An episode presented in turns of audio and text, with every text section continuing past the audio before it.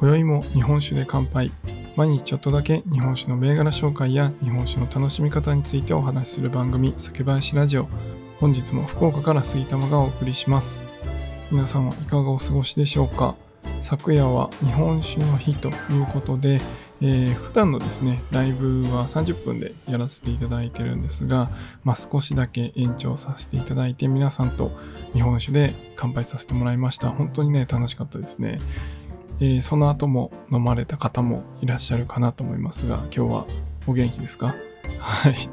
まあ僕は全然大丈夫なんですけど、はい。まあちょっと飲みすぎたなという方もいらっしゃるかもしれませんが、えー、今日も一日頑張って、えー、元気に過ごせればいいなと思っております。さて、昨日ですね、まあ、ちょっと配信でもお話したんですが、日本酒の日ということで、奈良県の風の森を醸している湯長酒造さんですね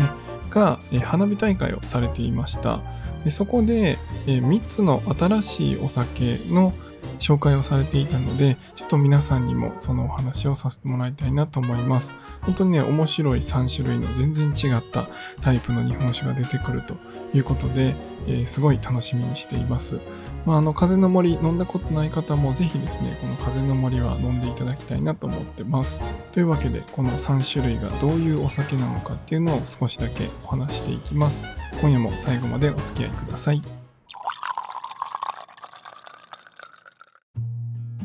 はい、というわけで、昨日、湯町酒造さんの花火大会見られた方いらっしゃいますでしょうか？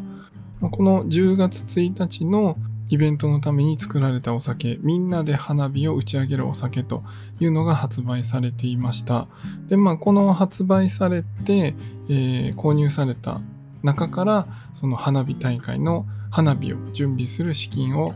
集めているという感じで、えっ、ー、と、8月ぐらいでしたかね、からあの発売が開始されて、僕も確か8月に買ったと思うんですけど、まあ、1ヶ月ぐらいですね、冷蔵庫に大事に保管していました。で、昨日やっとそれが飲めるということで、花火を見ながらそちらのお酒いただきました。まあ、普段の風の森の銘柄に比べるとちょっと濃いなと思ったのと、ちょっと酸味があるのかなと思いましたが、まあもう総じてやっぱり美味しいというところでした。あの、飲んだ方いらっしゃいますかね？もしよければコメントいただけると嬉しいです。オンラインで花火大会を見れるというイベントだったんですが、えー、概要欄にリンク貼っておきますので、そちらから YouTube のアーカイブは見れますので、ぜひ見ながら、えー、今日でも構いませんので、ちょっとね、花火を見ながら夏の名残を惜しみながらですね、ぜひ日本酒を飲んでみていただければなと思います。で、この時に発表された3銘柄っていうのがあって、まあ、1つは風の森のシリーズの新しい2つの銘柄ですね。で、あと1つが、えー、また全然風の森とは別のブランドということで、これから出てくるブランドが発表されました。でまず1つ目が、風の森のアルファシリーズですね。あの何かを設計して作っていくっていうのがこのアルファシリーズというものなんですけどこのアルファのタイプ7というのが発表されました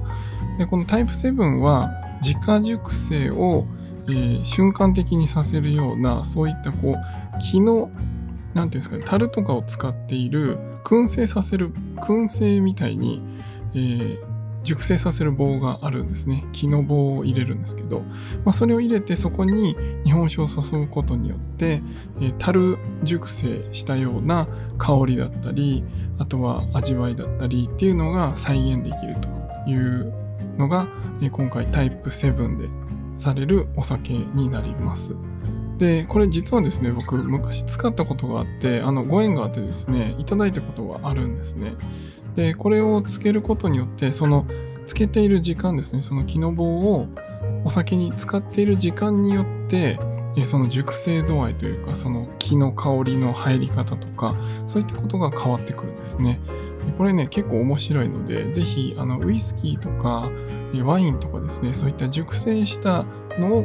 飲むのがお好きな方とかは、ぜひこのこの機会にですね、日本酒でもやってみていただければなと思います。最近ではやっぱりあの酒蔵さんで樽で熟成させたりっていう日本酒も出てきていますが、まあ、自分で手軽にできるっていうところが今回のこのタイプ7に入っているその木の棒ですねその熟成させる用の棒があるんですけどそれを使うというのもねとても面白いのでぜひ、まあ、ちょっと実験みたいになりますがそういう感じで楽しんでいただくお酒ということです。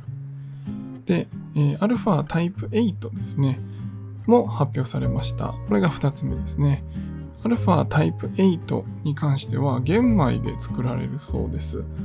最近ですね、低精白といって、まあちょっと前の配信でもお話ししましたが、あの、あまり削らない、まあほとんどそのまま使うということで、いろんなお酒が作られていますが、え玄米で作るっていうことはもう削らないってことですね。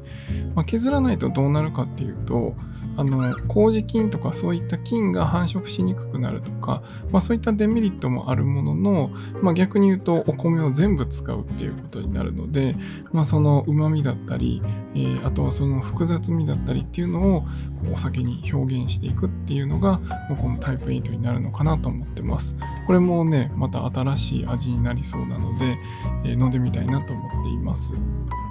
そして3つ目、これが最後ですが、これは風の森と別シリーズということで、えー、新しくシリーズ化されるというのが、水花という銘柄になります。でこれ実はですね、先日の宴っていう、えー、焼酎と日本酒の協会が作っている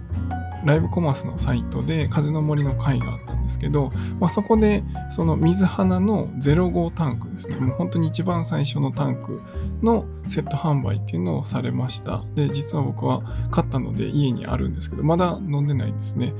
で、この水花っていうシリーズは、まあ、風の森ともう一つのブランドとして、昔されていた、まあ、製法、文献に従った製法で、伝統をどんどん突き詰めていくような、まあ、昔の作り方、製法で、それを今風にアレンジして作っていくというようなシリーズになります。で、こっちは、あの、普段はですね、サーマルタンクって言って、風の森の方は、えー、温度管理がめちゃくちゃあの制御できるようなそういったこうステンレスとかのタンクを使われてるんですけど一方でこの水花っていう銘柄に関しては昔の製法を踏襲するということであのつ壺みたいなやつですね。亀大亀ですね。亀。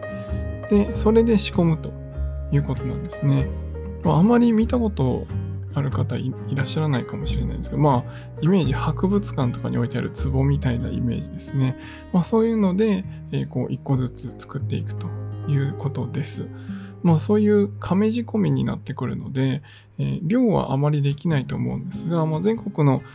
特約店さんの中でも、まあ、あの、何店舗かには、えー、販売されるという話をされていましたので、おそらく12月頃から発売されると思うっていうお話をされてましたので、ぜひですね、それを、この間宴で買ってない方はですね、ぜひそれをお待ちいただいて、えー、一度風の森の一番先進的な技術を使った銘柄が風の森、そして伝統を重んじた、それを現代風にアレンジした水花という銘柄を飲み比べてみてどう違ってくるのかっていう同じ酒蔵さんでも設備とか作り方が違うとどう変わってくるのかっていうのを味わってもらえればなと思います。というわけで、えー、風の森めちゃくちゃ好きなので、いっぱい喋っちゃいましたが、ぜひ、あの、風の森飲んだことない方は、ぜひ一度飲んでほしいなと思います。本当にモダン系の日本酒の代表格だと僕は思ってますので、このピチピチした微発泡感とフルーティーで飲みやすいような、そういった酒質になってますので、ぜひ飲んでみてください。では今回は以上にしたいと思います。酒ピース、お酒のご縁で人がつながり、平和な日常に楽しみを。お相手は酒林ラジオパーソナリティ杉玉がお送りしました。また次回の配信でお会いしましょう。良い夜をお過ごしください。